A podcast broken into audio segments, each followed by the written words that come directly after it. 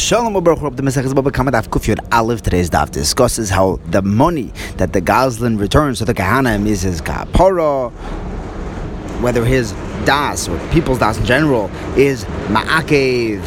The outcome halachically we discuss when the Kesef and the asham are mixed up, who, which Mishmar switches to who, who gives up the Kesef. We discuss what the makor is, that the money must precede the asham. We discuss the order of an osham me'ila, and what the difference is when one steals from Hashem as opposed to stealing from a person. And that will finish the ninth parak of Baba Kama. We'll begin Be'ez Hashem today, the tenth parak, the final parak of Baba Kama, which discusses eaten, stolen objects, and why exactly one's children who eats the stolen items don't need to pay for them. We begin, uh, going back to the Mishnah, we said that if someone gives the, his Gezel Hager to the wrong Mishmar, he's not yotza. Abai says, we see the fact that he's giving it to these, these, these Mishmarim, that this money which he's giving is part of his Kapara.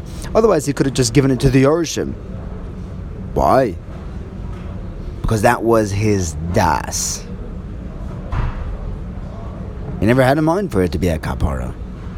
The Gemara says, one second, does does the person's das really matter? If that's true, if a person brings a korban chatos, but then he dies before they're makriv it, never had in mind when he was mafresh that animal that they would just send it out to let it graze until it dies. He wanted it to be a korban. So if it, if his, if we rely on his das, then we shouldn't send this animal out to die. He never had in mind for that.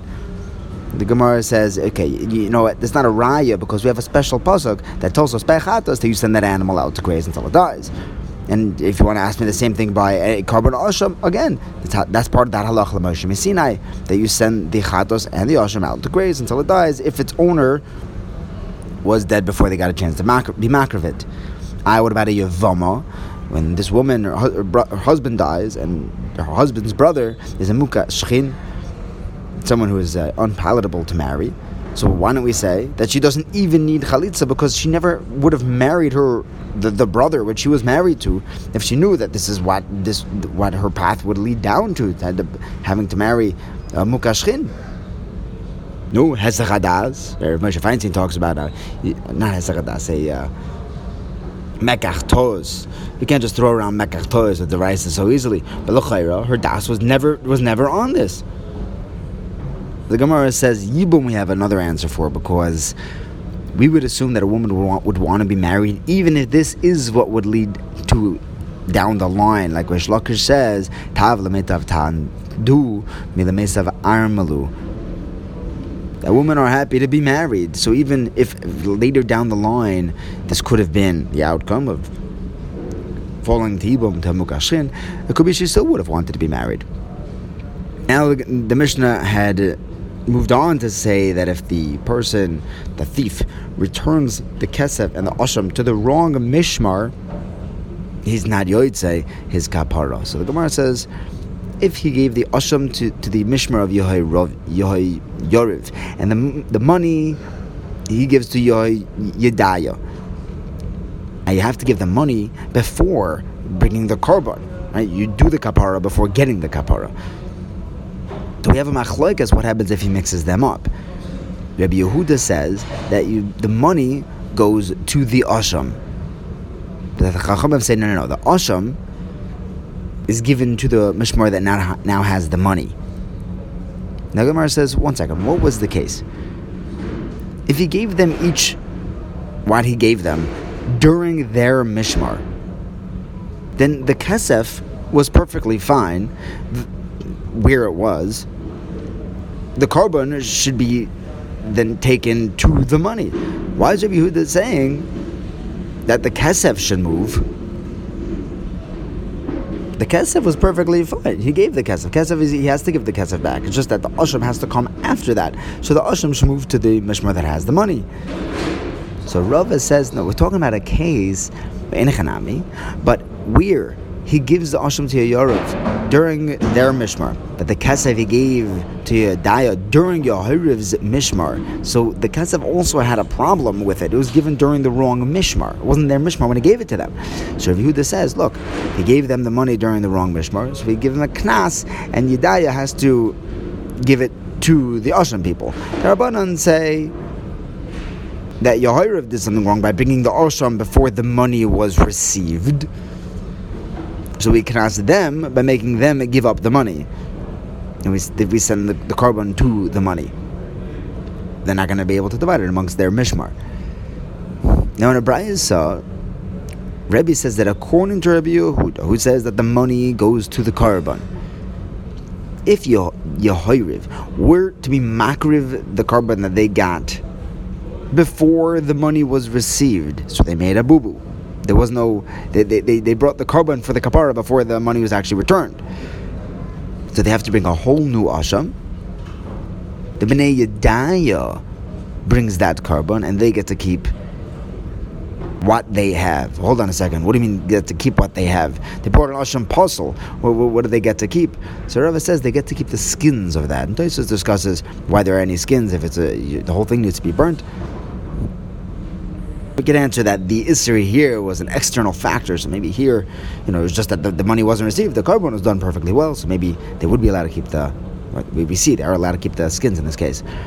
In the next braisa, Rebbe says that according to Rabbi Hudo, says that the money mishmar has to give their money to the korban mishmar, so that the kapara goes through, and not vice versa. He says that if the osham is still alive, then even Rabbi Hudo will agree that the osham goes to the money. Ah, Rebbe Yehuda says that the money goes to the korban. Over here, Rebbe Yehuda is maskim. It seems like it seems like we have a steer in Rebbe Yehuda. Rebbe Yehuda is maskim. Then where Yehoyariv, the first mishmar goes out. They're the ones with the korban, and they say, and they never ask the next mishmar for the money, so that their korban will be a good korban. So over there, we can ask them. Or rather, we look at it as if they were moichel on the money. So the money is going to now go to the korban because they never asked for the korban. But otherwise, Rabbi Yehuda is maskim to the chachamim that the korban follows the money. You have another braisa that says, that Rabbi explains that in Rabbi Yehuda shita that the money goes to the korban. If the asham is still alive, then the money goes to the korban. I that's just what we said. What's the chedesh here? The chedesh is that even when neither of the mishmars asked for the others, right? The two of them need to be together. We need to have the money returned and then the korban, but neither of them communicated that. I think that maybe the korban mishmar is being moichel to give the korban to the money people, and then they're, they're forfeiting getting that divided money of the, of, what, of what was stolen from the ger. Kamash mala, no, the money goes to the first mishmar, the ones with the animal, with the korban. Now the Gemara says, before we, we, this really could have been something that we started off with, how do we know that the money has to be returned before the asham is brought? So where does it learn? From Rava says from the pasuk, ha'asham ha'mushav l'Hashem, la'koyen, milvad, ayla kippurim asher yechaper boi. So it's it, the asham we're assuming means the money, and ayla kippurim is the korban. And the pasuk puts the money before the korban. So one of the Rabbanan tells Rava, hold on, every time it says milvad, it means that the that the thing comes first. It says milvad olas ha boikir, and the olas ha boikir comes first. So just because it says milvad, it doesn't mean that milvad comes last. Nothing comes before the korban tamid. The pasuk of erich aleha oila tells us that the oila comes first. So what makes you think that milvad tells us that the osham comes before the ayla kippurim? So Rav explains, no, no, no, I was learning from the word yechaper, me'asher yechaper boy. Yechaper is something future, that he will get his kapara after returning the money. And now he didn't he didn't return the money yet. He didn't bring the ayil yet. As he's returning the money, the korban is going to come, the kapara is going to come after, not before. And then now next the Gemara tells us there's an osham someone brings when he steals, and there's an asham that someone brings when he steals from Hashem, when he does me'ila. Now, how do we know that for me'ila also he has to return the me'ila which he stole before bringing his korban asham? That we learn from the pasuk, but ayal ha'asham v'nislach loy. If he brings the asham first, it's not yotza. But ayal ha'asham says that the asham is only after the, I mean, the korban is only after the asham. Asham is the money. The asham is kvar. It happened before the korban for the me'ila. I know that the, the korban and the money are ma'akev. Maybe the chomish should also be ma'akev, the knas. No, that's what the pasuk says. That the ayal and the osham are ma'akev, are ma'akev is kapara, not the chomish. And then we actually compare stealing from Hashem and stealing from people. See, when you steal from a hedyot, from a regular person, it says osham. By Karen, that that osham means Karen. So, so we learn from there to hektish, where it also says osham to mean Karen. And we learn from hektish, where the chomish is a ma'akev to a hedyot, when regular stealing, to tell us that if the chomish wasn't brought, he still gets his full kapara. Hadranaloch HaGoizel, eitzim, which began back inside the Gimel of Beis, discussing someone who steals and then processes the thing that he stole. Does it have to be reversible change? Is uh, libud considered a shinoi? And the five people who held that a shinoi stays with its owner. We begin the final tenth parak of Nesachas Baba Kama, HaGoizel Machel. If someone steals and he takes this thing which he steals, he steals a loaf of bread and he feeds it to his kids. His kids don't have to pay back that theft. If, however, it's a davar sheish lo achrayis, kids would have to pay that back. The Gemara is going to explain who's saying what. Now, the Gemara Rav Chista tells us that if someone steals and the owner is not miyayish, he's, he's still hell-bound and getting back his item, and then someone else eats it before the owner is miyayish, this, the owner is allowed to collect from either the one who stole it or the one who ate it, because it was still in his rishus when the second guy came and ate it. So the second guy also stole it from him. Yeah, now we have a Mishnah that seems to argue with this, because it says in our Mishnah that if someone steals and feeds to his kids, the kids are potter, not chayiv. The owner can't collect it from the kids. So Rav Chista would answer, it's very simple. He fed it to his kids after the owner was miyayish. There, the kids are going to be potter. If, if the owner wasn't miyayish, the kids taka would be chayiv. Now in the Gemara we have a machlaik is why the kids are taka potter. Rami Bar Choma says they're potter because it's a brand new rishus. The kids are like a lekeach. It's a whole new new ownership, and they're not, not responsible for their father's theft. But Rava says, no, it could be that they're not like a lekeach. It's, it's not necessarily a different rishos, but over here, they're going to be patur because this item is gone. It's devoured. Their father is dead, so you can't collect it from him. And there's nothing here to collect from them. They didn't steal it.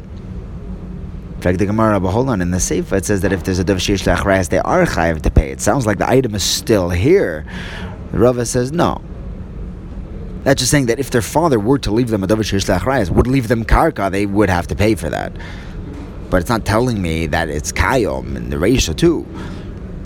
I, when explaining this Mishnah, Rebbe told this over to Reb Shimon, his son, that it doesn't literally mean a davar sheish lo achrayis. It could just be anything that's famous. There's, there's an ox that he plows with, a donkey that he uses. Everyone knows, so there the kids have to pay it back because of the honor of his father. So, so the reisha should also still be a case where it's kayim, which is a kasha on Rava. His whole teretz was based on the fact that the that the item is no longer here. That's why he can't collect it from the kids. But it seems like the item is here. So Rava answers, you know, when I die, Rav Osha is going to come and he's going to be malavim me because I am tired of this Mishnah. I read the Mishnah according to him. The Sefer Hasidim in Tov Kuf Nun Tes says that anyone who defends his predecessors in learning, uh, that predecessor escorts him and defends him in Shemayim, make sure he gets a good din. How did Rava read the Mishnah? He, he said that Rav Osha learns, someone steals and feeds to his kids, he's patur to pay. If he feeds it to his kids and the item is still here, they haven't eaten it yet, they then they are chayiv to pay. It's only if they ate it that they'll be patur. And if, like in the Seifa, if their father gave them a davar sheish lo achrayis, gave them karka, they're going to have to pay for that as well.